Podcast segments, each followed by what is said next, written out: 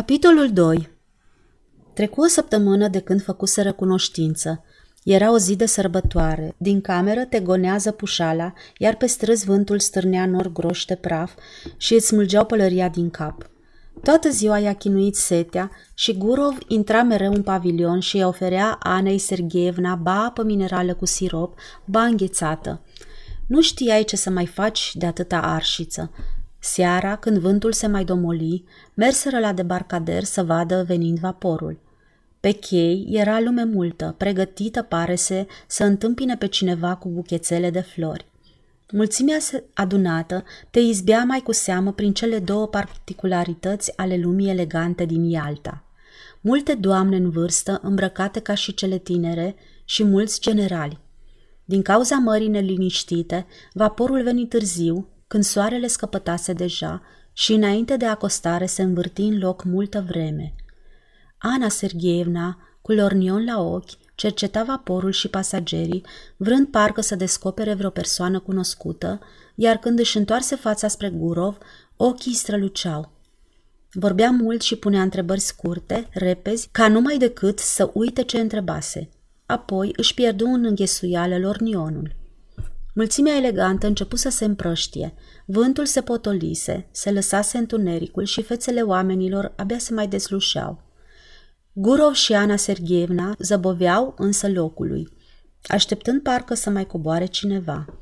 Ana Sergeevna tăcea și mirosea florile, fără să-l privească pe Gurov. S-a mai îndreptat vremea, zise el. Unde să mergem acum? Ce-ar fi să plecăm undeva cu trăsura? Ea nu-i răspunse nimic. Atunci el o privi țintă și deodată o strânse în brațe și o sărută pe gură. Simți mirosul proaspăt și umed de flori și îndată începu să privească speriat în jur. Oare nu-l văzuse cineva? Să mergem la dumneata, murmură el. Și plecară amândoi cu pas grăbit. În camera ei stăruia zăpușala, mirosea a parfum și îl cumpărase ea dintr-o prăvălie japoneză. Privind-o, Gurov se gândea – ce întâlniri îți rezervă viața? Din trecut păstrase amintirea câtorva femei lipsite de griji, blânde și dornice de dragoste, care îi fuseseră recunoscătoare pentru fericirea ce le-o dăruise, fie și de scurtă durată. Își mai amintea și de unele femei, în genul soției sale, care iubeau fără sinceritate, vorbeau prea mult, afectat și isteric, cu o expresie de parcă n-ar fi fost vorba de dragoste, de pasiune, ci de ceva mult mai de seamă. Mai cunoscuse și două, trei femei, foarte frumoase, reci, a căror față trădea în răstimpuri firea lor hrăpăreață, o nepotolită sete de plăceri, dorința încăpățânată de a lua, de a smulge de la viață mai mult decât ea le poate da. Acestea erau trecute toate de prima tinerețe, firi capricioase, fără judecată, autoritare, stupide.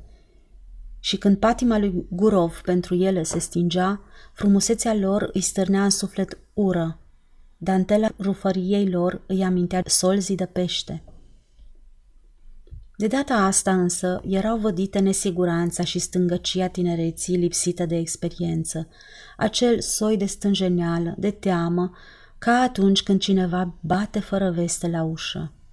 Ana Sergeevna, această doamnă cu cățel, privea ceea ce se întâmplase într-un fel cu totul aparte – nespus de serios, ca și cum ar fi fost vorba de definitiva ei prăbușire. Și asta era ciudat și nepotrivit. Trăsăturile feței își pierduse răstrălucirea, părul îi curgea trist pe umeri și ea, toată dusă pe gânduri, îți evoca o pictură veche, înfățișând femeia păcătoasă. N-am făcut bine, spuse ea, chiar dumneata vei fi cel din tâi care n-ai să mă mai respecti. Pe masa din odaie era un pepene început. Gurov își tăie o felie și începu să mănânce încet, fără grabă. Trecu cel puțin o jumătate de oră în tăcere. Ana Sergeevna te emoționa. Ghiceai că e o ființă cu suflet curat, naiv, o femeie care nu cunoștea încă viața. Pe masă ardea o singură lumânare, abia deslușindu-i chipul. Totuși se vedea bine că suferă. De ce să nu te mai respect?" întrebă Gurov. Nici nu știi ce vorbești." Să mă ierte Dumnezeu," zise ea și ochii se umplură de lacrimi. E îngrozitor. Parcă ai căuta să te dezvinovățești. Aș putea oare să mă dezvinovățesc? Sunt o femeie păcătoasă, josnică, mă disprețuiesc și nici nu încerc să micșorez vina. Nu pe bărbatul meu l-am înșelat, ci pe mine însă. Și nu numai acum, ci de multă vreme mă înșel singură. Soțul meu este poate un om cinstit, un om bun, dar e un lacheu. Eu nu știu ce face și ce serviciu îndeplinește. Știu numai că e un lacheu. Eu, când m-am măritat cu el, n-aveam nici 20 de ani. Mă chinuia curiozitatea. Îmi doream ceva mai bun decât aveam. Îmi spuneam că există o viață mai bună decât era a mea. Doream să trăiesc, să trăiesc, să trăiesc. Curiozitatea îmi ardea sufletul. Dumneata nu pot să înțelegi asta, dar îți jur pe Dumnezeul meu că nu mai eram în stare să mă stăpânesc. Se petrecea ceva cu mine și nimic nu mai putea să mă oprească. I-am spus soțului că sunt bolnavă și am venit aici. Iar aici am umblat mereu ca într-o vâltoare, ca o nebună. Și iată că am devenit o femeie vulgară, stricată, pe care oricine are dreptul să o disprețuiască. Gurov se plictisi ascultând-o. Tonul ei naiv, această căință atât de neașteptată și de ne la locul ei, îl enerva. Dacă nu i-ar fi fost ochii plini de lacrimi, ar fi putut crede că glumește sau joacă teatru. Nu înțeleg, zise el încet. Ce vrei tu, de fapt? Ea își ascunse fața la pieptul lui și se strânse lângă el. Crede-mă, crede-mă, te implor, spuse ea. Îmi place viața curată, cinstită, iar păcatul meu nesuferit. Nici eu însă nu mai știu ce să fac. Oamenii din popor spun, m-a împins necuratul și eu aș putea spune acum că m-a împins necuratul. Liniștește-te, liniștește-te, îngăimă el. Îi privea ochii nemișcați, speriați, o săruta, îi vorbea încet, drăgăstos și ea se liniști treptat, apoi se înveseli chiar. Începură din nou să râdă. Când ieșiră din casă, pe chei nu era nici sipenie de om. Orașul cu chiparoșii lui părea mort, dar marea tot mai vuia și valurile se izbeau de țărm. Pe un barcaz legănat pe apă clipea somnoros un mic felinar. Găsiră o trăsură și plecară la Oreanda. Jos în holul hotelului, zise Gurov, am aflat numele tău. Pe tăblița e scris Fon Dideriț. Soțul tău este neamț? Nu, mi se pare că bunicul lui a fost neamț. El însă e de religie ortodoxă. Se așezară pe o bancă, în apropierea bisericii, și priveau tăcuți jos la mare. Ialta abia se contura prin ceața dimineții. Nori albi nemișcați învăluiau crestele munților. Nici o frunză nu se clintea. Greierii țârâiau pătrunzător, iar de jos răzbătea vuietul monoton și surd al mării, parcă amintind pacea și somnul veșnic ce ne așteaptă pe toți. Același vuiet răsuna aici și pe vremea când nu existau încă nici Ialta și nici Oreanda. La fel vuiește și acum și va vui la fel, nepăsător și nebușit și atunci când noi nu vom mai fi. Și în această statornicie, în nepăsarea totală a naturii față de viața și de moartea fiecăruia dintre noi, stă poate zălogul permanentei noastre salvări, al necontenitei mișcări a vieții pe pământ, al necontenitei desăvârșiri. Stând lângă tânăra femeie atât de frumoasă în lumina zorilor, liniștit și fermecat de această ambianță de basm, marea, munții, norii și cerul nemărginit, Gurov se gândea că, dacă adâncești bine lucrurile, totul pe lumea aceasta este minunat.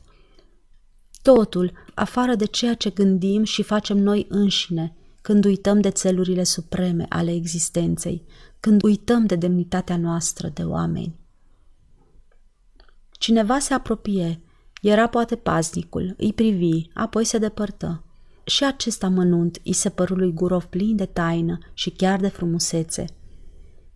Văzură apoi venind vaporul din Feodosia, cu luminile stinse, mângâiat de zorii trandafirii. Uite roa pe iarbă, arătă Ana Sergeevna curmând tăcerea. Da, e timpul să mergem acasă. Se înapoiară în oraș. De atunci se întâlneau mereu la amiază pe chei, prânzeau împreună, se plimbau, admirau marea. Ea se plângea că doarme prost și are bătăi de inimă. Punea mereu aceleași întrebări, tulburată când de gelozie, când de teama că el nu o respectă îndeajuns, adeseori, fie în parc, fie în grădină, când în apropierea lor nu se afla nimeni, el o îmbrățișa pe neașteptate și o săruta pătimaș. Totala lor inactivitate, aceste sărutări, ziua în amiaza mare, cu priviri îngrijorate în jur și cu teama de a nu fi văzuți de cineva, apoi căldura toropitoare, mirosul îmbălsămat al mării și prezența permanentă în jurul lor a câtorva oameni trândavi, eleganți și sătui, îl făceau pe Gurov să se simtă cu totul altul. Îi repeta mereu Anei Sergievna cât e de frumoasă, cât e de fermecătoare, era nerăbdător în patima lui, nu se depărta niciun pas de ea, iar Ana rămânea adesea pe gânduri. Alte ori îl ruga să-i mărturisească, să-i spună deschis că nu o respectă, că nu o iubește deloc și nu vede în ea decât o femeie vulgară. Aproape în fiecare seară plecau împreună undeva afară din oraș, la Oreanda sau până la cascadă și plimbările lor erau pline de farmec. Se întorceau de fiecare dată încântați cu expresii mărețe. Se așteptau mereu să sosească soțul Anei, dar, până la urmă, veni o scrisoare prin care el o anunța căldor ochii și își implora soția să vină cât mai repede acasă. Ana Sergeevna început să se pregătească de drum. E mai bine că plec, îi spuse ea lui Gurov. Soarta însă și-a hotărât, probabil. Tocmi o trăsură până la gară și el o însoți. Au mers alături o zi întreagă. În clipa când trebuie să se urce în vagonul trenului expres, după cel de-al doilea semnal, ea îi șopti. Să-ți mai văd odată fața, să te mai privesc odată. Așa. Nu plângea, dar era tristă. Parcă ar fi fost bolnavă, îi tremurau obrajii. O să mă gândesc la dumneata, o să-mi aduc aminte, spunea ea. Rămâi sănătos, Dumnezeu să te aibă în pază, nu-mi păstra o amintire rea, ne despărțim acum pentru totdeauna, așa trebuie să fie. Pentru că ar fi fost mai bine să nu ne fi întâlnit deloc. Dumnezeu să te aibă în pază. Trenul plecă repede, luminile lui se pierdură în noapte, peste câteva clipe nu se mai auzi nici păcănitul roților, ca și cum toți s-ar fi înțeles să curme odată acea dulce uitare de sine, acea nebunie.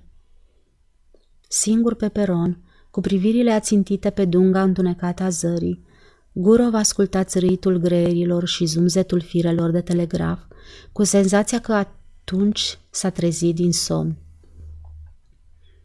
Și se gândi că, iată, în viața lui a mai fost o întâmplare sau o aventură care și ea s-a sfârșit și i-a lăsat doar amintirea. Era emoționat, trist și simțea o ușoară remușcare, fiindcă tânăra femeie cu care nu se va mai întâlni niciodată n-a fost fericită cu el – Oricât de prietenos și de cald s-a purtat cu ea, totuși atitudinea lui, tonul din vorbele lui și mângâierile lui trădau acea ușoară ironie și îngânfarea grosolană a bărbatului fericit, care, pe lângă toate, mai era și aproape de două ori mai în vârstă decât ea. Ana Sergeevna îi spunea mereu că el are suflet bun, că e un om neobișnuit, superior, îl vedea așadar altfel decât era în realitate, prin urmare a înșelat-o, deși fără de voie. În gară mirosea a toamnă și sufla un vânt rece. E timpul să plec și eu spre nord, se gândi Gurov, părăsind peronul. E timpul.